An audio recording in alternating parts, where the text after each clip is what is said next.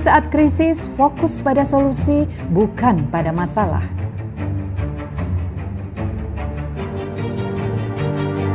Kerjakan apa yang kamu cintai, hal ini akan membuatmu tangguh karena kamu menciptakan kebahagiaanmu. Temukan tim, di masa seperti ini banyak merasa senasib sepenanggungan, saatnya cari teman. Bagikan kebaikanmu, sekarang saatnya berbagi apa yang kamu miliki tidak harus berupa materi, bisa juga tentang semangat diri. Bahagialah karena bahagia bukan suatu harus berjalan baik, tapi bagaimana kita bisa merespon dengan cara yang lebih baik. Selamat datang di obrolan dapur ibu.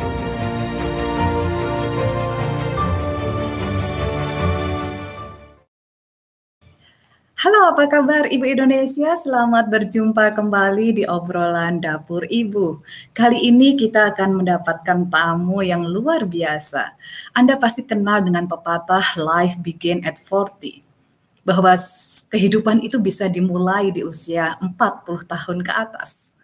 Ada yang bisa menerimanya, ada yang bisa menolak apalagi masa-masa percepatan seperti ini usia 35 itu biasanya adalah batas gitu ya, batas untuk kita bisa sukses. Tapi kita bisa lihat orang-orang di dunia ini yang sudah memberikan bukti.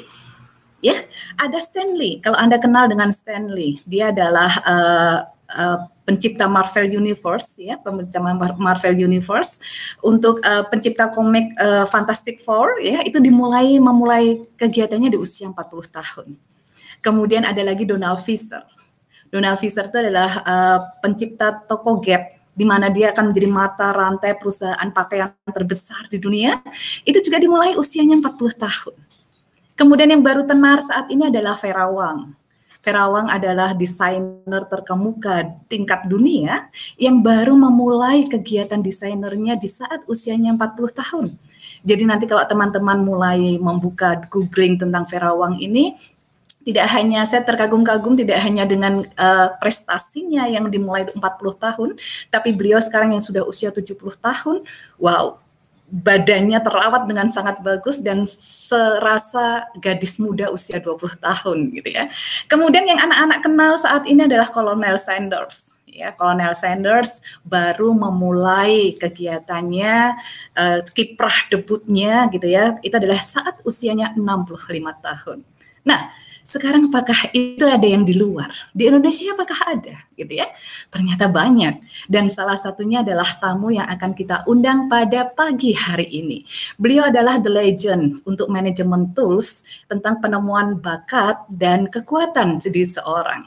Siapakah beliau? Kita lihat kiprah beliau dengan video yang satu ini. Tunggu ya.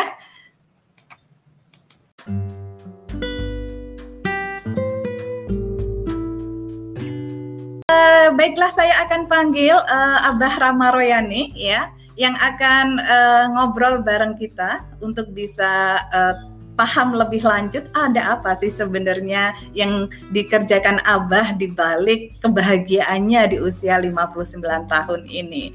Ya, saya panggil langsung Abah Rama Royani dari Jakarta. Apa kabar Abah? Assalamualaikum. Waalaikumsalam. Alhamdulillah baik, baik, baik. Iya, seneng banget bisa ngobrol sama Abah meng, meng apa mem, memba, eh, mengobati rasa kangen. mengobati rasa Udah lama nggak ketemu ya. Udah lama nggak ketemu betul. Abah, ini kan uh, tadi saya sudah buatkan video nih Abah, tapi ternyata berhenti nggak apa-apa. Nanti akan saya share di sosial media, okay. gitu ya, bahwa perjalanannya Abah ini luar biasa, gitu kan, mulai dari tahun 1964, gitu ya, itu mulai kuliah di ITB di jurusan Teknik Fisika ya, Abah ya. Iya. Ya. Kemudian 68 itu apa namanya uh, dapat dapat peluang untuk ke Belanda gitu kan. Tapi Abah menolaknya. Itu kenapa Abah?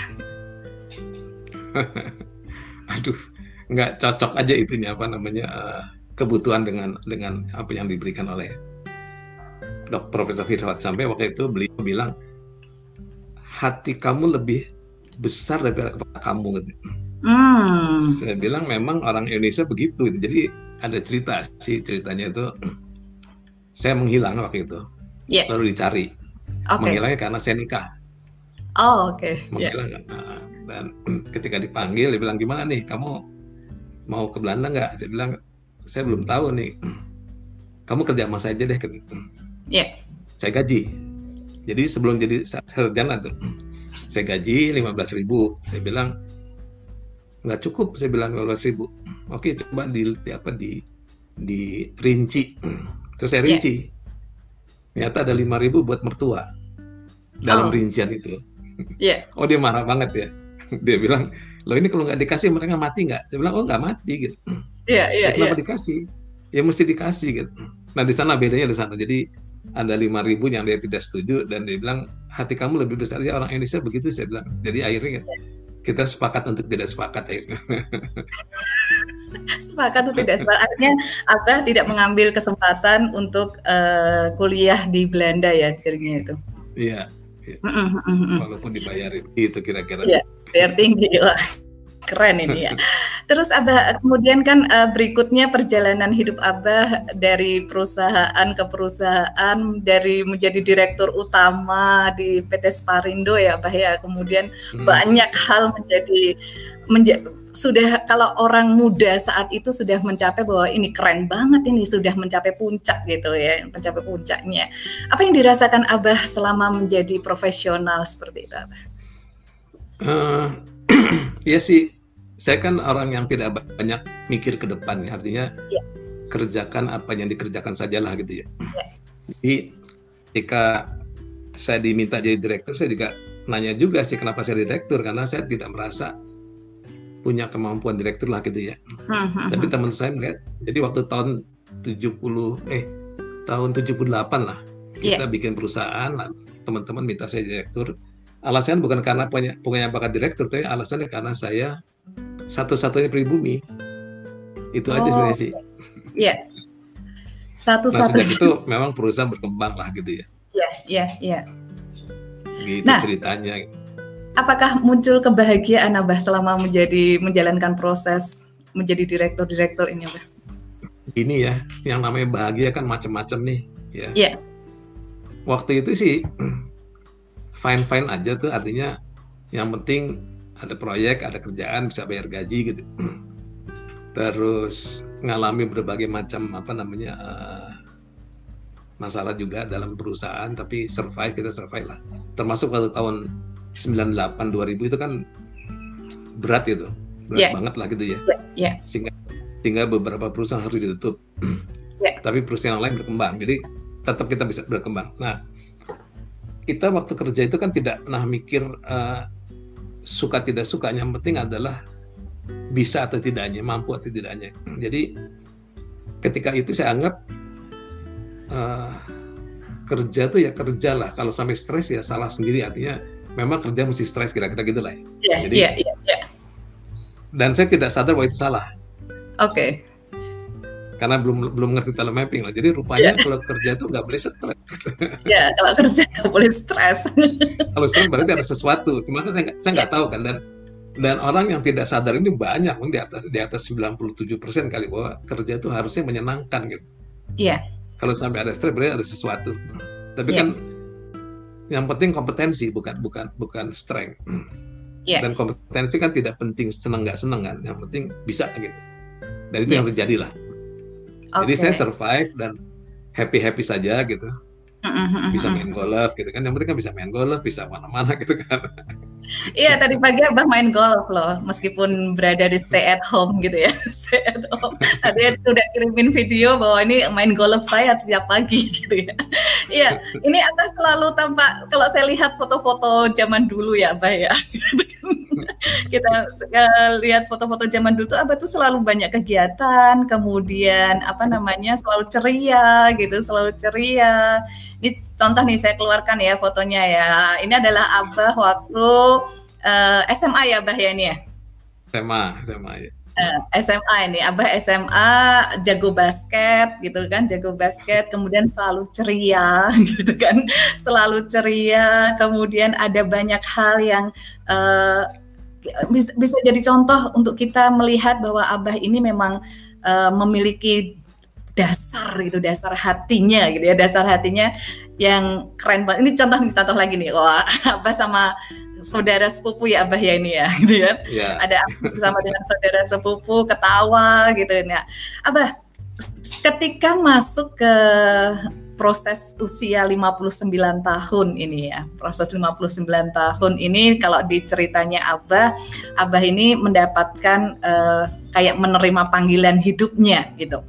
Mendapatkan panggilan hidup, kemudian uh, merasa ih banget ini adalah adalah aku banget, gue banget gitu ya, gue banget. Nah, biasanya orang-orang besar itu kan menemukan titik balik gitu ya, menemukan titik balik setelah menghadapi momen krisis atau kejadian dalam hidupnya gitu ya. Nah, sebelum ya, ya. talent mapping ini ditemukan ini Abah, apakah Abah memiliki peristiwa spiritual gitu ya atau titik balik, titik balik sehingga uh, apa namanya? Uh, muncullah talent mapping ini Abah di usia ya, Abah yang ke-29? Memang umumnya kan orang uh, menemukan diri setelah kepepet umumnya. Iya, iya. The power of kepepet. Iya. Saya tuh alhamdulillahnya nggak pernah kepepet, alhamdulillahnya gitu. Iya, iya, iya. Jadi ketika sekarang saya kalau ditanya ditanya kenapa saya misalnya juga rada bingung kan tapi tapi ada memang ada momen-momen yang membuat saya harus ke sini jadi saya kan orang yang punya uh, bakat yang namanya connectedness, connectedness gitu ya. Jadi yeah. everything happen for a reason. Apa pun yang jadi pasti ada alasannya. Termasuk kalau ada orang ngasih buku sama saya itu ada ini maksudnya Allah apa sih kok kasih buku sama saya gitu kira-kira gitu. Nah someday ini saya lagi ngajar manajemen itu yang saya ajarkan uh, eh, SWOT Strength, mm. Weakness, Opportunity. Yeah. Semua tahu kan itu kan? Yeah. Terus ada yang nanya, Pak, ini SWOT kan untuk perusahaan oh iya untuk manajemen supaya kita bisa bikin uh, rencana jangka panjang Dan yeah. anaknya nanya saya lupa namain anak tapi kalau SWOT untuk pribadi gimana pak ya gitu saya kaget juga tuh karena kan memang pertanyaannya benar tapi bukan pada kuliah itulah gitu ya Iya. Yeah. Kalau SWOT pribadi gimana Pak? Saya bilang, waduh, saya juga nggak pernah melakukan SWOT pribadi gitu. Jadi yeah. menurut saya sebaik kamu ke psikolog aja, atau tanya orang tua. Cuma itu kan pertanyaan jawaban yang ah, mengganggu saya lah karena karena kok saya nggak bisa jawab gitu kan. Itu yeah. menjadi obsesi itu. Itu tahun 2001. Jadi nah 2002 pas saya lagi ke Singapura, saya lihat ada toko buku jual buku yang namanya Now Discover Your Strength Mm, yeah. Jadi begitu saya lihat, begitu saya pikir, ah ini jawabannya gitu loh. Yeah. Itu mana udah udah hampir setahun kan. Nah itu awalnya dari sana awalnya. Oh ini jawabannya, makanya saya mulai baca-baca, nggak ngerti itu baca juga. Jadi waktu di toko buku itu saya nggak ngerti itu, karena bahasa Inggris dan psikolog, psikologi yeah. istilahnya kan. Saya yeah, kan bahasa Inggris kurang. Bukan ilmu. Tapi saya pikir ini, ini jawabannya gitu. Akhirnya saya karena saya nggak ngerti saya beli lima, karena nggak ngerti saya beli lima tujuannya buat dibagi-bagi teman yang ngerti dan bisa jelasin sama saya gitu loh. Yeah. Kira-kira gitu. Dan buku ini saya beli sampai 25 lah saya beli buku ini. Saya bagi-bagi orang untuk supaya, supaya saya bisa jelaskan. Ternyata nggak ada satupun yang baca gitu. Nggak ada satupun yang baca zaman itu ya. Nah, muncul kebetulan lagi ketika datang Ibu Susanti dari asuransi Buana ke kantor, hmm. dia bilang Pak Rama, ya Abah namanya belum apa masih Pak Rama. Yeah. Pak Rama nanti bulan Desember manajer-manajer pada kumpul di, di apa di apa di puncak. Mereka minta Pak Rama yang ngajar. Iya. Yeah. Saya bilang, aduh Bu, saya udah nggak punya bahan gitu. Karena selama ini saya udah ngajar dua, ngajar okay. Seven Habit sama ngajar uh, SWOT sama mereka gitu. Yeah. Rupanya mereka senang rupanya gitu. Jadi minta uh -huh. diajarin lagi. Cuma bahan sudah habis. Iya. Yeah. Jadi, jadi saya bilang, Bu, gimana kalau bahannya ini? Saya punya buku nih. Gitu. Itu apa tuh? Gak tahu lah, pokoknya menggali kekuatan lah kira-kira gitu. Ya sudah, okay. itu aja lah gitu. Nah, yeah. kalau ya itu awal, awalnya di sana. Jadi kalau ibu itu nggak nyuruh saya, nggak akan ada telemapping gitu. Oh, iya, iya, iya. Karena kan terpaksa Tem begitu dia setuju, saya terpaksa siapkan pelatihan untuk enam bulan kemudian gitu. Jadi kita hmm. sibuk baca tuh buku gitu, bikin persiapan. Iya. Jadi yeah, awalnya yeah. sih gitu awal. Okay. Jadi kan makanya saya dalam hidup ini sering merasa saya ini kan uh, kalau dalam bahasa fisika ya, saya ini kan uh, superposisi gelombang kebetulan. isinya kebetulan semua gitu loh. Pasti gelombang kebetulan ya. Itu dalam Ini bahasa sih. Di Jawa namanya bejo apa? Cuma kan kan kebetulan tidak mungkin kebetulan kan. Jadi ya, tidak ya, ada ya. satupun kebetulan gitu. Jadi pasti ya. pasti desain kebetulan. Jadi udah saya ikutin aja lah. Kalau mau gimana saya ikutin. Iya, Karena iya, emang iya. isinya semua kebetulan gitu. Iya, iya, iya, iya, iya, iya, iya, ya. Kemudian ini menarik nih Abah, ketika itu kan sudah usia 59-an ya Abah ya untuk memulainya, ya, ya, untuk memulainya. Ya. Ada kendala apa Abah dalam memulai hal baru, kemudian uh, bidang yang baru gitu kan, bidang yang baru untuk uh, kemunculan proses talent mapping ini Abah? Jadi ceritanya ketika kan uh, saya menemukan diri setelah saya belajar telemapping gitu ya. Jadi yeah. setelah saya bikin telemapping tahun 2001 2002 terus tahun 2004 saya melihat diri saya sendiri. Jadi okay. ngetes diri sendiri lah, liatin gitu. Hmm. Dan oh pantesan dulu saya stres gitu, pantesan. Terus saya punya apa uh, kelemahan-kelemahan tertentu di mana misalnya saya nggak bisa jualan, nggak bisa mm -hmm. menghadapi konflik gitu kan. Yeah. Jadi saya mulai mengerti, kalau lihat gitu, kalau gitu gimana nih saya mesti ngapain? Oh ternyata kelihatan bahwa ya sudah, lupakan saya yang namanya kelemahan atau siasati, tapi fokus ke kekuatan saya gitu. Kekuatan yeah. saya kan sebenarnya lebih ke arah developer, senang memajukan orang. Mm. Kalau gitu mm. saya pindah saja bikin, kira-kira gitu awalnya gitulah. Yeah, Dan yeah, memang yeah. tidak mudah, tidak mudah karena hmm, ketika saya bikin ini awalnya kan mikirnya cuma bikin training awalnya tuh. Yeah. Jadi setelah training 2003 itu pikiran saya bikin training. Yeah. Tapi ternyata yang berkembang itu malah asesmennya. Mm. Nah di nah, sini banyak protes karena teman-teman psikologi uh, keberatan lah kalau ada namanya asesmen tentang orang itu dipakai atau di apa di dibikin oleh insinyur kan. Jadi yeah, mengganggu yeah, juga yeah. gitu. Awalnya yeah. memang banyak banyak kendala, tapi saat itu saya pikir saya sih jalan aja lah. Jadi tahun 2005 itu ada beberapa teman dari manajemen yang menghubungi saya untuk dipakai di manajemen. Hmm. Nah kalau hmm. dipakai di manajemen itu lebih enak, lebih lunak lah dibandingkan dipakai yeah. di psikologi. Karena kalau manajemen yang penting adalah tools ini kepake.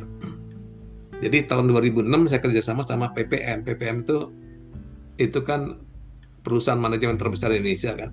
Iya, yeah, iya. Yeah. Dan menariknya adalah kok mereka pakai ini karena karena mereka kan hidupnya dari kompetensi yang ber, berbeda apa berseberangan dengan strength sebetulnya sih. Iya, yeah, yeah. mereka mereka butuh karena butuh itu sebagai pelengkap lah. Jadi sebenarnya kita di PP sebagai pelengkap, tapi pelengkap yeah. yang menyenangkan kira-kira gitu. Oke. Okay. Jadi kayak kayak makan nggak pakai kerupuk gitu loh. Iya, iya. Iya, iya. Gak enak iya. kalau nggak pakai kerupuk kan. Uh, sampai sekarang mereka pakai sampai sekarang gitu. Oke, iya iya iya. Nah, ini waktu Jadi isinya Iya, isinya penuh dengan kebetulan. Kok kebetulan PPM pakai gitu. Iya, kebetulan PPM pakai gitu ya apa ada cerita menarik nggak ketika awal-awal uh, membesarkan talent mapping ini gitu kan? Apakah ada kejadian yang apa namanya uh, cukup menggelikan gitu kan? Cukup bisa untuk menertawakan diri sendiri gitu ketika memulai munculnya Bukan. talent mapping ini? Enggak juga sih, saya kan saya kan tidak apa tidak begitu sebetulnya saya tidak begitu banyak harapan lah. Jadi ada yang menarik, yeah. ada yang menarik. Yeah. Uh -uh. Awal tahun tadi ya tahun ini bulan Desember eh, Januari itu saya galau. Hmm. Jadi saya saya rapat seluruh direktur karyawan dari PT Litpro dikumpulin. Oke. Okay. Yeah. Dikumpulin di Sodok. Hmm. Kan jumlahnya cuma enam kan. Yeah. seluruh yeah. direktur karyawan cuma enam. itu saya, saya bilang saya ini galau nih. Loh, kenapa Pak galau? Bayangin ya kalau saya galau gimana yang lain gitu kan? Iya, iya, iya, iya, iya. Ya, Galonya begini, galonya begini, kok jadi serius sih telemapping gitu? Oke. Okay. Karena pada akhir tahun ini yang lalu dipakai di Kemenpan. Hmm. Dan ini bisa berkembang ke mana-mana, bisa dipakai di seluruh ASN gitu. Iya, yeah, Bisa yeah, sampai yeah. ke sana lah. Kenapa saya bilang jadi serius? Karena karena apa namanya kalau serius maka berarti kita mesti benar kan ngerjainnya gitu. Dan saya merasa selama ini bikin telemapping itu asal-asalan artinya ya bikin sih bikin tapi tidak kepikir bakal bakal kayak beginilah gitu nggak kepikir gitu ya. Nggak kepikir. Yeah. jadi galau. Nah, karena bagaimanapun juga kan masih banyak bugs ya masih banyak yang mesti diperbaiki lah. Iya iya iya iya, iya. Programnya ya. Iya iya. Sedangkan kalau dipakai kalau dipakai nasional kan mesti kalau bisa sudah sudah sempurna lah itu yang bikin galau yeah. sebenarnya sih. Iya iya iya iya. dan, dan itu nggak mudah memperbaikinya. Iya. Gitu, Tapi abang gitu. Iya, tapi abang keren? Di usia-usia segini apa selalu belajar gitu kan? Karena saya mungkin akan cerita ke teman-teman ketika dulu tahun 2012 itu ada webinar kami di Ibu Profesional menyelenggarakan webinar, abahlah pertama kali yang hadir ke Salatiga gitu ya untuk belajar tentang apa itu webinar. Oh, iya, ini iya. ada saya iya, betul, betul. masih nyimpan fotonya gitu kan itu. iya, betul, betul. Nah, ini adalah bagaimana Abah ini menjadi pembelajar yang keren banget di usia-usia senjanya ini dan saya malu kalau sampai saya di usia yang jelita jelang 50 ini ternyata tidak tidak mau belajar dengan sungguh-sungguh gitu ya dengan sungguh-sungguh karena Abah aja keren banget untuk perjalanannya gitu. Saya, saya tuh terpaksa Ab belajar. Iya, gimana Abah? Jadi gini, pengetahuan saya tentang telemapping itu nggak sampai 50%. Oke. Okay. Bayangin ya. Iya. Yeah. Kat katanya saya foundernya kan. yeah. pengetahuan saya tentang telemapping nggak sampai 50%. Jadi saya khawatir juga karena gini, im implementasi kan ke mana-mana implementasi ya. Yeah. Bisa ke anak ABK, bisa ke sekolah formal, bisa ke non formal. Dan yeah. saya bukan praktisi. hmm. Saya kan konsep doang gitu.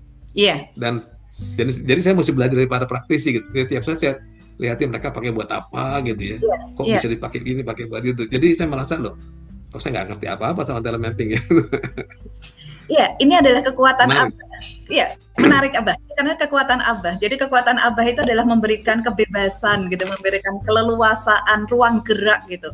Ruang gerak pada santri-santrinya untuk belajar untuk belajar banyak mengembangkannya sehingga Abah ini justru belajar dari anak-anaknya gitu kan banyak ya, betul, betul. ya Abah ya memunculkan mental seperti itu gimana Abah di karena membangun membangun sesuatu usia senja ini memang harus uh, mempersiapkan mental khusus gitu kan ini gimana Abah? Mungkin ada dua hal kali ya. Yang pertama, saya punya bakat developer. Memang ya. senang memajukan orang Mm. Yang kedua juga yang kata teman-teman saya juga punya bakat responsibility kali. Mm.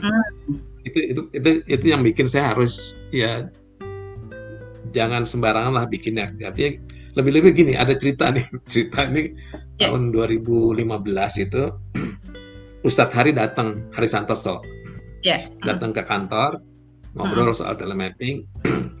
Suatu saat saya bilang sama Mas Hari, saya ini tools developer ya dia bilang enggak bah. Abah ini apa namanya uh, mas hab katanya nah sekarang saya kaget. Mas hab kenapa dibilang mas hab gitu? Ya karena yeah. ya ini kan definisi yang bikin siapa? Abahnya ini siapa? Abah. Mas hab dong. Oh yeah. iya ya.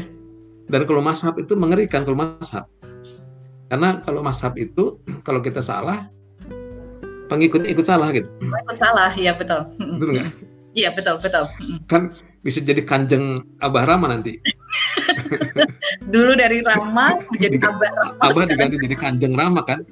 Itu itu mengerikan ya, karena ini kan menyangkut nasib manusia nih. Iya betul betul. Dalam ya. manusia. Iya. Kalau saya salah kan, waduh, kebayang. Jadi makin kecil ya. saya makin ngeri untuk tidak memperdalam ini. Iya iya iya. Dasar iya, itu iya. tanggung jawab gitu. Oke, oke, iya. Aduh, ini abah pasti banyak kan orang, banget. Orang kalau lihat Iya kan orang kalau lihat hasil nanya, bah saya mesti gimana ya? Itu kayak kayak sama dukun kan? Iya, hati-hati ya Pak ya. Bener. Hati-hati. Saya mesti gimana ya mati gua mesti gimana ya gitu. Nanti pakai ket gitu apa? Iya. Itu yang bikin apa? Yang bikin saya hati-hati. Iya betul betul betul betul. Abah kembali ke tema awal kita ya karena live bikin at 40 gitu ya live bikin at 40.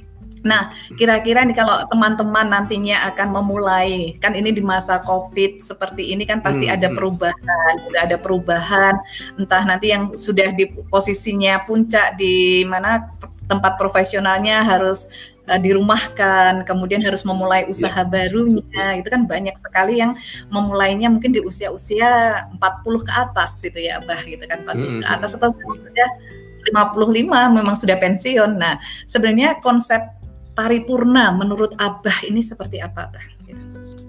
Oke, tadi juga saya mikir paripurna itu apa gitu ya. ya Kalau saya ya. sih saya sih tidak paripurna seperti yang dibayangkan sih. Artinya kalau dibilang lengkap, saya ini paripurna kayak di MPR gitu loh. Sidang iya. paripurna yeah. tapi yang datang cuma separuhnya kira-kira gitu lah. Paripurna saya. tapi kalau yeah. dibilang paripurna itu sudah tua, ya saya udah tua gitu. Yeah, nah, sekarang yeah. bagaimana menyikapi ketuaannya kan? Iya, yeah, yeah. betul nggak? Jadi sebenarnya betul. begini, kita ini kan sebetulnya punya tugas dalam hidup, ya. Kita kan punya iya. tugas dalam hidup, dan tugas ini begitu pentingnya sehingga oleh oleh dinamakan perintah. Makanya selalu ngomong perintah kan. Ya. Nah tugas tugas adalah alasan keberadaan. Hmm. Jadi Septi sekarang ada di sini karena punya tugas. Ya. Nanti Septi selesai di rumah punya tugas. Jadi ya. tugas adalah alasan keberadaan. Ya, artinya kita ada di bumi berarti punya tugas. Yeah. Ada alasan ada di bumi kan. Makanya yeah. jangan pernah ingin bebas tugas. Hmm. Ya, kan banyak orang yang pensiun, ah saya mau bebas tugas, ah boleh saja. Kalau bebas tugas berarti bebas dari alasan keberadaan kan. Jadi yeah. tidak ada gitu. Gak Jadi ada. Tidak, banyak makanya banyak orang pensiun terus bingung, sakit, terus meninggal karena tidak ada. Yeah. Dan ini juga banyak kejadian pada generasi-generasi muda kita, generasi Z, karena mereka tidak jelas alasan keberadaannya. Jadi kalau hmm. sekarang banyak banyak anak muda yang stres gitu ya, itu karena mereka kehilangan alasan keberadaan atau hmm. tidak tahu tidak tahu di bumi ini buat apa sih gitu. Makanya yeah. itu tidak tergantung umur harusnya sih. Mau umur 80 tahun, mau umur 25 tahun, yang penting adalah sisa hidupnya, bukan yang sudah hmm. dilewati loh. Yeah, Jadi kalau yeah. ngomong sisa maka mungkin saya sama Septi event kali. Kalau ngomong sisa yeah. ya. Iya, iya. Ya, betul. Barangkali sama loh. Barangkali sama kita, Bang. sama anaknya 25 tahun barangkali sama gitu. Iya, iya, iya. Berarti iya. kita mesti kembali ke lalu tugas kita apa? Gali itu. Dan ketika yeah. dikasih tugas sama Allah, kita pasti dikasih perangkat buat jalankan tugas pasti gitu. Hmm. Karena Allah ingin kita Allah ingin kita sukses. Jadi yeah. sukses dalam arti ini adalah mission accomplished. Mm, yeah. Keberhasilan menjalankan tugas. Makanya uh, Allah senang kalau kita berhasil menjalankan tugasnya yang diberikan. Makanya Allah menjadi apa? Akan, akan ridho pada kita kan. Akan yeah. memalingkan muka kita kalau. Jadi dalam situasi ini ya galilah tugas masing-masing tadi pagi ada orang yang tanya, bah gimana ya bakatnya gimana dengan situasi ini kan sekarang pakai robot gitu ya, yeah, jadi nggak perlu yeah. bakat lagi dong gitu. Saya bilang tidak semua bisa, nggak semua bisa dirobotkan itu satu gitu. Kedua yeah, yang yeah, bikin yeah. robot siapa nanti? Kan mesti ada yang bikin robotnya kan. Nah selain nggak ada yang nggak ada yang bisa nggak akan robot juga yang bikin. Terus kedua gini, kita mesti ya, meyakini bahwa bakat itu perangkat yang Allah berikan pada diri kita untuk menghadapi zaman, hmm. bukan dibalik. Jadi kalau sekarang anak-anak kita bilang anak-anak rebahan, itu memang didesain begitu sama Allah gitu, okay. untuk menghadapi generasi rebahan gitu. Iya iya iya. iya. Dan yeah, saya punya yeah. datanya, saya punya data anak-anak oh. sekarang memang achiever tuh turun, adaptability yeah. turun, deliberatif naik. Jadi memang mereka generasi yang yang tidak perlu seperti zaman saya kan zaman saya kalau pengen mobil-mobilan kita ambil kulit jeruk bikin ya abah ya, ya. bikin sendiri gitu kan ha. bikin ya. kan kalau ya, zaman betul. sekarang bikin kan diketawain sama anak-anak kan betul kakek betul. ngapain sih bikin mobil mobil pakai kulit jeruk beli jeruknya udah seharga mobil-mobilan kan ngapain nggak capek-capek gitu Jadi memang beda anak sekarang. Iya, iya, iya. Nah, ya, ya. kuncinya adalah bagaimana kita menemukan tugas ini. Oke, okay. iya, iya, iya. Yang bahasa kerennya misi hidup, yang bahasa kerennya sih. Iya. Tapi tugas saya lah. tugas pokoknya ambil, ambil tugas apa yang ada di depan mata bisa jadi itu adalah tugas kita gitu kan Iya, dan itu ada tanda-tandanya biasanya. Ada tanda-tanda betul ya, nggak usah bingung-bingung mencari ya teman-teman ya. Oh, Tanda-tanda ya. salah satu senang melakukannya tanda-tandanya. Ah, apa aja apa, tanda-tandanya apa aja selain senang? Biasanya senang mm -hmm. dan gampang. Oh, senang. Bagi kita gampang. Mm -hmm. Bagi orang susah, bagi kita gampang. Oke, okay. iya. Yeah. Itu udah tanda-tanda tadi sudah gitu. Iya. Maka kalau sudah dapat dua tanda itu segera pegang aja gitu Abah ya. Gitu. Iya, iya. Nanti kelihatan orang lain bilang hebat nih, nah itu udah tanda ketiga tuh. Oke. Okay. Iya, kalau ada Excellent. ada formulanya ya. Namanya apa Apa for E ya Abah ya? For E, enjoy, yeah. Enjoy, easy, easy, easy, excellent, excellent, earn. Earn, ya. Yeah. Tentu produktif dan bermanfaat, tentu outcome ya. Hmm, ya. Yeah. Ya, jadi teman-teman kalau yang sekarang sudah mulai ingin bergeser karena COVID gitu ya, karena COVID kok ngerasa stay at home tuh menyenangkan gitu ya. Kemudian akan memulai hal baru, jangan khawatir usia tidak menjadi masalah ya. Usia tidak menjadi masalah. Contohnya adalah Abah Rama di usia 59 tahun sudah memulainya. Nah, ini uh, sebelum kita masuk ke segmen dua ya Abah ya, kira-kira apa sih bah hal mental khusus gitu ya yang harus dimiliki oleh teman-teman untuk memulai memulai usahanya di usia senja ini Abah?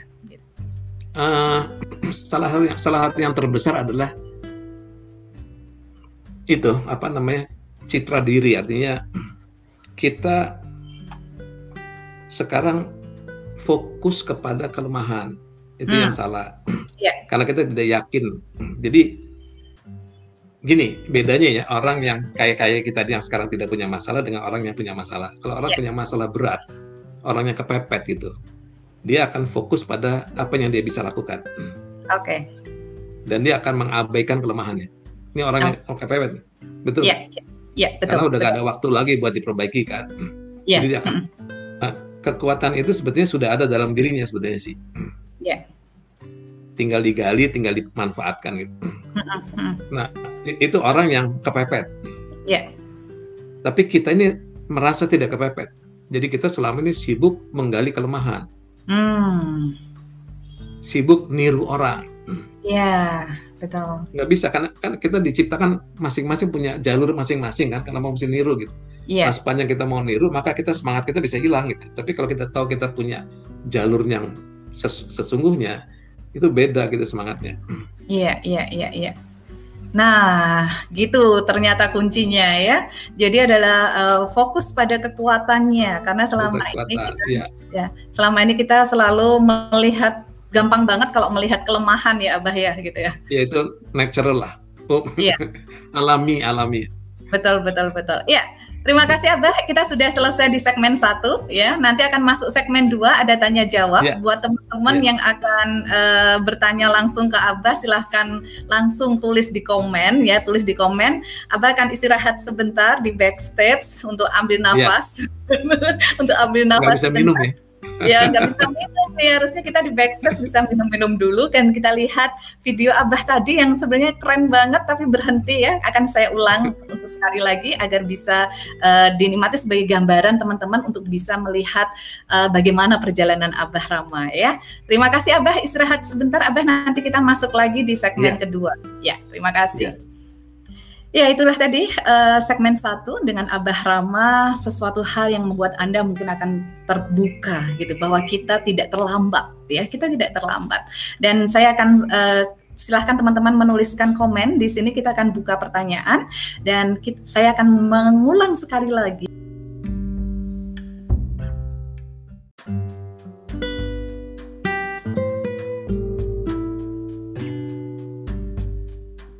oh ternyata belum bisa juga, nggak apa-apa. Nanti saya posting di Facebook ya, uh, karena ini seru banget gitu kan. Ya, saya panggil kembali Abah Rama untuk menjawab pertanyaan-pertanyaan teman-teman. Untuk langsung ini sudah ada beberapa pertanyaan. Ya, selamat datang kembali Abah Rama. saya ternyata nggak diridoi untuk menyetel video Abah. saya juga baru lihat tadi pagi kok. Karena memperlihatkan Abah Rama sejak kecil gitu, kemudian ada tampang-tampang Roma Irama gitu. Aduh, iya iya iya iya. Ya, oke, okay, saya akan uh, masukkan pertanyaan yang pertama nih Ayabah dari Mbak Fitria. Sebentar ya. Saya tutup dulu namanya. Iya, dari Mbak Fitria Yuliasih, Abah mau tanya gitu kan, bagaimana caranya agar tidak stres dalam hal yang kita kerjakan meskipun itu bukan kekuatan kita. Nah, gitu Abah. Gimana Abah? sudah sudah kadung masuk gitu kan ini uh, biar nggak stres gitu ya yeah. kalau kalau kita mengerjakan sesuatu yang bukan kekuatan kita besar kemungkinan stres besar kemungkinan oh, tergantung okay. jadi uh, ya ada beberapa ada beberapa kiat sih kadang-kadang kita memang harus mengerjakan sesuatu yang bukan kekuatan kita karena memang tugasnya jadi yeah. kita gunakan yang kita gunakan tanggung jawab kita untuk ngerjain gitu Yeah. Jadi mau nggak mau sih. Tapi stresnya mudah-mudahan stresnya tidak banyak. Artinya gini, dalam satu pekerjaan itu kira-kira ada 8 sampai 12 aktivitas. Hmm. Kalau semuanya set aktivitas stres maka tinggalkan ya pergi apa cari yang lain lah. Tapi yeah. kalau dua dari 12 maka siasati. Hmm. Kerjakan. Jadi lihat-lihat tergantung jumlah jumlah apa aktivitas mana yang bikin stres gitu. Dan kita yeah. bisa kenali yeah. itu yang mana kita nggak pas. Oke. Okay. Ya, jadi makin ya. banyak. Dulu kan saya ada tiga dari dua belas yang saya bikin saya stres, tapi ya Apa saya itu, survive karena memang jualan. Ap jualan, ha? Selama saya nggak bisa jualan nih. Oke. Okay. Kedua ha? kalau ada konflik. Oke, okay, ya. Konflik. Ketiga kalau disuruh beberes gitu ya. itu berantakan pasti gitu. Oke. Okay. Kemudian bagaimana Dan, cara Abah mensiasatinya, Abah? Mensiasati tiga kelemahan ini? oh waktu itu saya belum ketemu bakat cuma teman-teman saya melihat ini jadi saya nggak boleh jualan itu satu mm, yeah, kedua yeah. saya tidak boleh kalau ada negosiasi saya nggak boleh ikut okay. jadi ikut saja nggak boleh saya so mengganggu kalau saya ikut Iya iya iya. iya. Jadi teman saya dan saya terima itu sebagai ya sudah jangan saya lah gitu, yang lain aja yeah. lah gitu. Oke. Okay. Gitu. Jadi gitu ya Mbak Fitri ya cara cara mensiasatinya gitu ya. Berikutnya nih Abah dari Mbak Yunita Bayu. Assalamualaikum Abah, mau nanya, apakah bakat itu menurun kepada anak? Mengingat kita mendidik anak sesuai dengan bakat alami kita. Nah, gimana nih Abah? itu ada berbagai macam pendapat lah. Ada yang bilang 50-50 gitu. Kalau yeah. saya sih enggak. Saya merasa itu kan gini, uh, tiap orang diciptakan oleh Allah itu tidak harus turun kan? Iya. Yeah. Nah, cuma saya memang sedang mencari nih apa sih apa sih yang bikin orang kok ada komunitas tertentu yang menunjukkan bakat tertentu. Misalnya kalau di Padang, di Tasik itu jualan gitu ya. Yeah. Atau ada satu daerah di mana cocok banget buat ngukur jarak jauh gitu. Jadi yeah. seakan-akan ada ada kaitan, tapi menurut saya itu paling paling 30 persen lah. Yeah. Ada teori yang bilang 50 persen, ada teori yang bilang 80 persen, ada yang bilang itu nggak nggak jelas, belum ada penelitian jelas soal itu.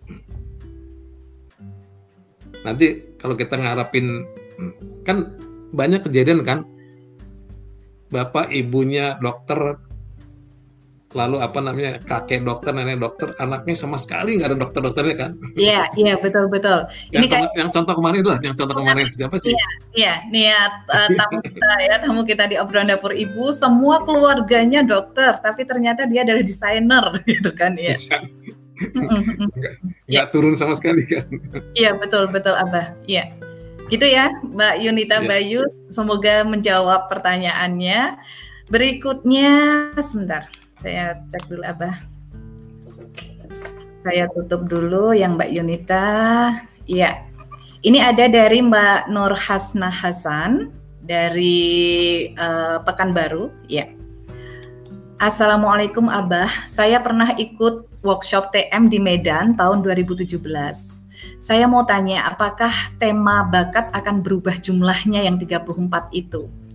Bagaimana hmm. hubungan kondisi si tema bakat, kompetensi maupun karir di era disrupsi ini. Nah, gimana ini Abah ya? Oke, yang jelas gini, kalau tema bakat tidak berubah, 34 tetap. Tetap Itu ya Abah ya.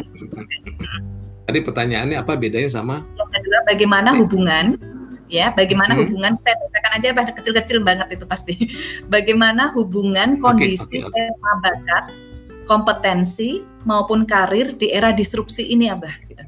Jadi ini pertanyaan ada beberapa pertanyaan pertama antara bakat dan kompetensi ya Yeah. Kalau kompetensi tidak pernah bicara bakat. Yang penting adalah ah. skill, attitude, sama knowledge tiga itu. Yeah. Uh-huh. Karena kompetensi tidak membahas soal suka tidak sukanya. Yang penting harus bisa. Yeah. Di uh-huh. saya dulu kompeten sebagai direktur. Suka tidak yeah. suka saya kompeten. Karena buktinya perusahaan kan berjalan selama 30 tahun. Yeah. Pegawai banyak gitu. Tapi ternyata saya nggak cocok. Dan okay. saya tidak merah sekarang ketahuan oh ternyata saya nggak cocok gara-gara saya bukan punya bakat direktur gitu gitu loh jadi kalau kalau dalam bahasa kita namanya strength kekuatan kekuatan hmm. itu adalah kompetensi yang menyenangkan kekuatan ya ya ya ya jadi kekuatan adalah kompetensi yang menyenangkan nah sekarang kaitan sama era disrupsi ya kembali ke tadi sebetulnya kita sebenarnya apa sih kita ini uh, disiapkan sama Allah sifat-sifat ini untuk menghadapi era ini atau kita dibentuk oleh eranya. Nah, hmm. konsep bakat kan konsep nature di mana kita meyakini ketika orang lahir itu sudah dikasih dikasih bekal sama Allah untuk menghadapi zamannya gitu. Hmm, ya, ya, ya. Jadi kalau saya sih apa pun yang keluar ketika lahir itu memang sudah disiapkan buat zamannya. Hmm. Nggak usah khawatir gitu. Iya, iya, iya, iya kecuali kalau nah. memang Allah maunya sudah bumi ini mau, mau ditutup aja gitu lain lagi gitu. Iya iya iya betul betul betul. Nah tambahan pertanyaannya tadi abah kalau uh, untuk perubahan kira-kira kinerja kinerja apa aja yang diperlukan itu abah untuk manusia hmm. untuk gitu. Misalnya nih ya COVID lah COVID. COVID yeah. kan bikin orang tidak bisa kerja kan. Tapi yeah, betul. pasar yang masih ada kan masih banyak. Misalnya gini. Yeah katakanlah robot gitu ya digantikan robot tapi kan butuh orang yang bikin robot ya yeah. nggak bisa jadi sendiri robotnya kan udah gitu Betul. perlu listrik nggak perlu energi nggak perlu berarti bisnis energi masih jalan yeah. perlu komunikasi nggak perlu berarti bisnis komunikasi masih jalan gitu. nah untuk jalan perlu ada yang melihara nggak berarti bisnis service untuk itu jadi sebetulnya masih masih jalan cuma bergeser itu apa namanya kebetulan bergeser ya yeah. kalau saya sih okay. melihat dari sisi sana Oke. Okay, iya. Sepanjang Allah masih ingin bumi ini hidup, maka kita mesti dikasih kehidupan gitu. Masih masih masih kita dikasih bekalnya ya, senjatanya masih ada terus ya apa ya gitu ya. Yeah. Tinggal kita mau ngasah atau tidak gitu kan ya hari ini. Yeah. mengasahnya gitu. Iya, terima kasih. Ini ada lagi pertanyaan dari Mbak Farda di Surabaya. Apa kabar Mbak Farda? Ya, Abah berbicara tentang stres dan bakat gitu ya. Terus stres dan bakat. Saya menemukan indikasi ada hubungan antara kesehatan mental dengan tipe bakat kita, Abah. Nah, menurut Abah gimana gitu? Ah, mestinya sih enggak mestinya, tapi ya tapi ada beberapa orang yang melihat harusnya bakat dengan mungkin lebih rentan sih ya mungkin ya. Yeah. Tapi saya tidak melihat itu. Nah, beberapa teman-teman saya memang sedang memperhatikan itu. Ada hmm. kaitan nggak? Tapi kalau bilang lebih rentan mungkin, lebih rentan ya. Iya, yeah, iya. Yeah. Tidak tidak langsung. Saya misalnya ya, saya kan orangnya cuek gitu ya. Iya, yeah, iya. Yeah. Jadi dalam hidup ini saya nggak pernah merasa susah, nggak pernah merasa senang gitu. Jadi apa namanya? Nggak merasa senang. Kalau susah pun paling empat setengah kalau susah. Okay. Kalau senang paling enam setengah gitu ya cuma di saat daerah sana. Oh iya iya iya. Makanya iya, kelihatan iya. kelihatan kayak happy terus karena memang susah banget enggak, senang banget enggak gitu ya. Iya. Tapi nanti ada orang yang ada betul, orang yang bisa senang banget susah banget kan yang begitu kan. Iya.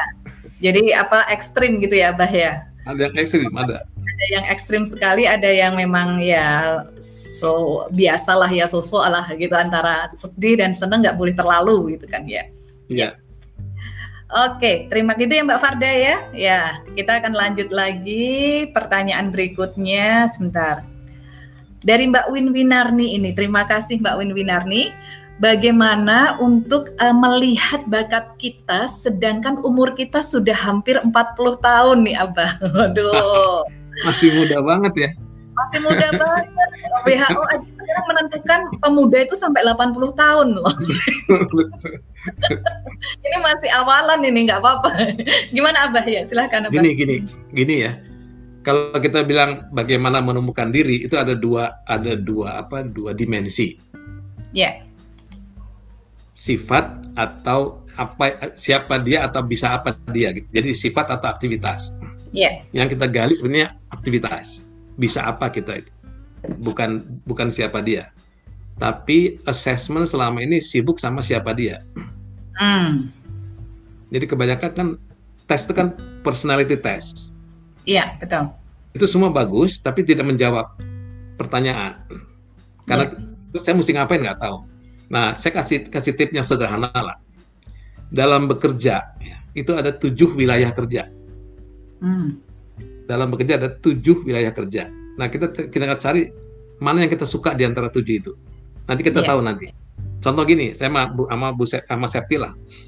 Dari tujuh itu, yang tiga itu ketemu orang, yang empat nggak ketemu orang. Ini hmm. dalam bekerja ya. Iya. Yeah.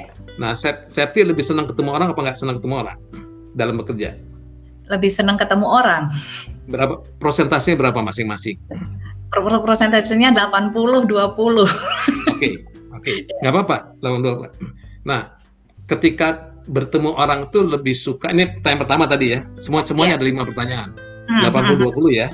Ya. Ketika berinteraksi dengan orang itu ada tiga level yeah. mengendalikan kerjasama dan melayani tiga level.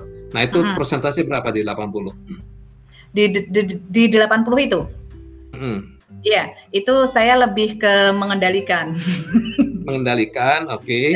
Berapa persen mengendalikan? Mengendalikannya itu sekitar eh, uh, 50 gitu, Abah. Berarti 40 40 kan 80 iya. 50 40 kan? Oke, okay, terus Kemudian Terus, kerjasama sama melayani? Bekerja sama itu 20 kemudian mm-hmm. apa namanya uh, tadi terakhir melayani 10 melayani. ya mm. oh gitu jadi jadi tadi uh, 50 30 10 gitu ya eh sorry iya, betul. 40 30 10 ya iya iya oke okay. iya betul nggak apa-apa jadi jadi kuatnya di mengendalikan sama bekerja sama iya betul ya. Sekarang yang sisa 20 ini yang tidak ketemu orang. Iya, betul. Lebih senang mikir apa nggak senang nggak apa nggak mikir? Nggak mikir. Nggak ketemu orang. Nggak mikir. Nggak mikir. Oke. Nggak nggak mikir, sebenarnya nggak mikir. Oke. Nggak jadi masalah. Ketika nggak mikir, senangnya dalam ruangan atau luar ruangan? Di luar ruangan. Oke, jadi yang terbesar di safety itu adalah mengendalikan bekerja sama sama di luar ruangan. Iya. Jadi jelas itu yang harus ngapain kan? Iya, iya, iya, iya, iya, iya, ya. Jadi jelas. saya harus cari kerjaan di luar ruangan. Iya. Tapi kerjaan yang merintah-merintah sama kerjasama gitu kira-kira gitu. itu simple ya Abah ya dapat ketawa ketawanya cepat. Iya. ada orang yang begini, Pak, saya ketemu orang 10%. Iya. Nggak ketemu orang 90. Hmm. Oke, mikir nggak apa nggak pikir? Sama apa? Mikir nggak mikir sama. Jadi 45 yeah. 45. Yeah. Kamu mikir kiri, mikir kanan, mikir kiri pak. Jadi mm -hmm. logika. Yeah. Luar ruangan, dalam ruangan. Saya dalam ruangan pak. Jadi kekuatan dia dalam ruangan sama mikir teman mikir kiri. Oke. Okay. Nggak ketemu orang. Iya iya iya. iya. Gimana tuh kira-kira kekuatannya? Jadi memang ini memang harus dalam apa? Ruang dalam, ruangan, nggak ketemu orang. Dan mikir mikir logika. Mikir logika uh, benar. Kira-kira apa tuh yang cocok bagi dia? Jadi peneliti? Jadi peneliti peneliti mungkin. boleh. Ya. boleh peneliti. Kemudian uh, apalagi ya? Programmer bisa. Operator gitu ya pak ya? Ya kan mikir operator nggak banyak mikir. Oh nggak banyak mikir ya operator ya? Iya iya jadi hanya dengan lima pertanyaan kita sudah kebayang kita ada di mana pastinya gitu. Iya, iya, iya. Betul, kan betul. Sukanya betul. bekerja. Itu sederhana jadi lima pertanyaan bertahan. Oh, saya kalau gitu mesti saya tuh 20 uh, uh, tiga, uh, sebentar saya 20 80. Iya. Eh 30 30 70 sorry. Saya lebih senang nggak ketemu. Mm -hmm. Saya ini introvert. Mm. Tapi ketika ketemu orang saya lebih suka kerjasama sama melayani. Jadi 20 yeah. 10. Jadi saya mengendalikan sama sekali nggak. Makanya nggak cocok mm. jadi direktur. Yeah. Kemudian ketika dalam ruangan saya lebih suka dalam dalam ruangan luar ruangan sama. Lalu mikir saya juga sama kiri kanan. Itu sebabnya saya lebih suka ngajar mau di dalam ruangan mau luar ruangan jadi masalah gitu. Hmm, yeah. Tapi jangan jualan, jangan jadi direktur kira-kira gitu lah. Iya, iya, iya. Jadi kita bisa memilih nih teman-teman ya untuk bisa. yang akan switch gitu ya, akan switch kegiatan selama ini kok selama ini kadang-kadang bikin stres kalau berangkat pagi gitu. Ciri-cirinya apa sih kalau Senin gitu ya? Kalau Senin itu kita sudah pusing banget ya ketemu lagi, ketemu lagi. Kalau kalau Jumat itu thanks God it's Friday gitu ya. Biasanya seperti itu. Nah, mulailah mencari mulai dari sekarang ya, mulai dari sekarang meskipun usianya sudah 40 ke atas, nggak masalah gitu, nggak masalah ya. Ya, lanjut nih Abah dari Mbak Santi uh, di Malang ya, dari Malang. Apa kabar Mbak Santi? Saya bacakan ya. Assalamualaikum Abah dan Bu Septi. Waalaikumsalam. Saya mau bertanya apakah untuk menemukan bidang yang 4I ya untuk bidang 4I itu kita perlu mencoba beragam aktivitas seperti anak-anak gitu ya. Padahal kita ini sudah dewasa. Dan bagaimana cara kita untuk menjalankan cara yang efektif Abah? Karena mungkin ini dikejar usia ya Abah ya. dikejar usia. perlu bagaimana caranya? Silahkan Abah ya memang sih apa namanya salah satu syarat untuk tahu diri kita adalah pernah melakukan aktivitas yang beragam. Iya. Yeah. Ya. Karena kasusnya kan sudah sudah merasa sudah tua, merasa sudah tua kan. Merasa Biasanya, sudah merasa loh ya, merasa, merasa sudah tua. Biasanya sih dalam dalam apa perjalanan saya selama ini mereka yang sudah pernah bekerja itu kira-kira 70 sampai 90% sudah tahu dirinya. Hmm, ya. Yeah jadi cara termudah ya tadi pakai yang tujuh tadi atau pakai assessment uh, temubakat.com. Ada ada link namanya temubakat.com. Itu diisi saja. Nanti hasilnya bisa uh -huh. langsung di-download, bisa dilihat. Iya, yeah, iya. Yeah. Atau bisa juga yang konsep Busetti yang namanya Pandu 45, itu kan bisa dipakai juga. Iya, yeah, iya. Gitu ya Mbak Santi ya. Jadi uh, ada banyak cara efektif gitu ya. Kalau masih slow living gitu kan ya udah cobain satu-satu aja gitu kan. Cobain satu-satu aja agar bisa benar-benar merasakan. Kalau nanti sudah bingung bisa langsung ke temubakat.com ya. Berikutnya Abah masih ada lagi. Sebentar saya cek dulu. Dari Mbak Irpangesti Estia. Apa kabar Mbak? Ya. Bagaimana cara agar tidak melemahkan bakat-bakat alami yang melekat pada anak-anak ya Abah ya gitu. Jadi uh, bakat-bakat alami yang sudah ada itu bagaimana caranya biar kita tidak melemahkannya sebagai orang tua. Sebab sering kali kita menghadapi up and down dengan anak-anak ini, terlibat langsung dan menyaksikan cara orang tua menjalani kehidupannya. Nah, gimana nih Abah untuk saran untuk para orang tua nih yang anaknya mestinya kan unik, keren gitu ya. Ya, jadi memang sih kalau ngomong soal bakat anak-anak tuh uh, orang tuh harus betul-betul paham tentang bakat. Jadi yeah. kan orang tua dengan apa dengan niat yang baik ingin supaya anaknya nanti sukses. Semua begitu. Yeah. Yeah. Cuma ukuran sukses orang tua sering kali tidak sesuai dengan apa dengan potensi anak. Jadi saya sarankan orang tua mesti belajar yeah. bagaimana memahami bakat dirinya dulu gitu ya. Yeah. Karena sekarang 97% orang tidak tahu bakatnya gitu. Ya. Mungkin yeah. lebih dari itu. Dengan konsep tahu diri itu maka kita mulai lihat observasi anak kita dengan berbagai macam kegiatan. Jadi tugas kita sebenarnya adalah memfasilitasi anak-anak dan mengobservasi. Ya, itu saya sebenarnya sih. Kan konsepnya ada di Pandu 45 ada. Ya, yeah, ya. Yeah cukup apa cukup bagus lah itu buat lihat apa namanya perjalanan anak-anak. Iya, iya, iya. Gitu Betul. Ya, kalau di Pandu 45 uh, teman-teman nanti bisa melihatnya sebentar ya, sebentar ya. Adalah uh, kami melekatkannya pada tokoh gitu. Kami melekatkannya pada tokoh sehingga anak-anak lebih mudah sebenarnya gitu, lebih mudah untuk memahaminya, memahami uh, bahwa kekuatannya seperti uh, dongeng yang ada di buku-buku ini, anak lebih mana? Oh ini ada Coki. Coki itu apa? Si cepat bertindak. Uh, dia jadi tahu bahwa Coki itu adalah si cepat bertindak.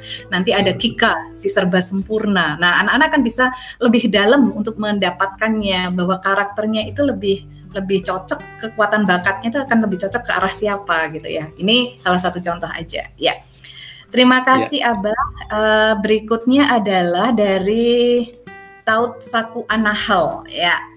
Uh, Abah, ini kalau TM irisannya seberapa dalam kalau dilihat dari bakat secara neuroscience? Bakat Gimana secara neuroscience. Neuroscience, iya. Sebenarnya bakat itu kan munculnya dari di otak gitu kan. Yeah. Jadi personality kan sebenarnya dibentuk di di apa di otak. Jadi harusnya sih sangat sangat kuat irisannya sebenarnya sih. Iya, iya, iya.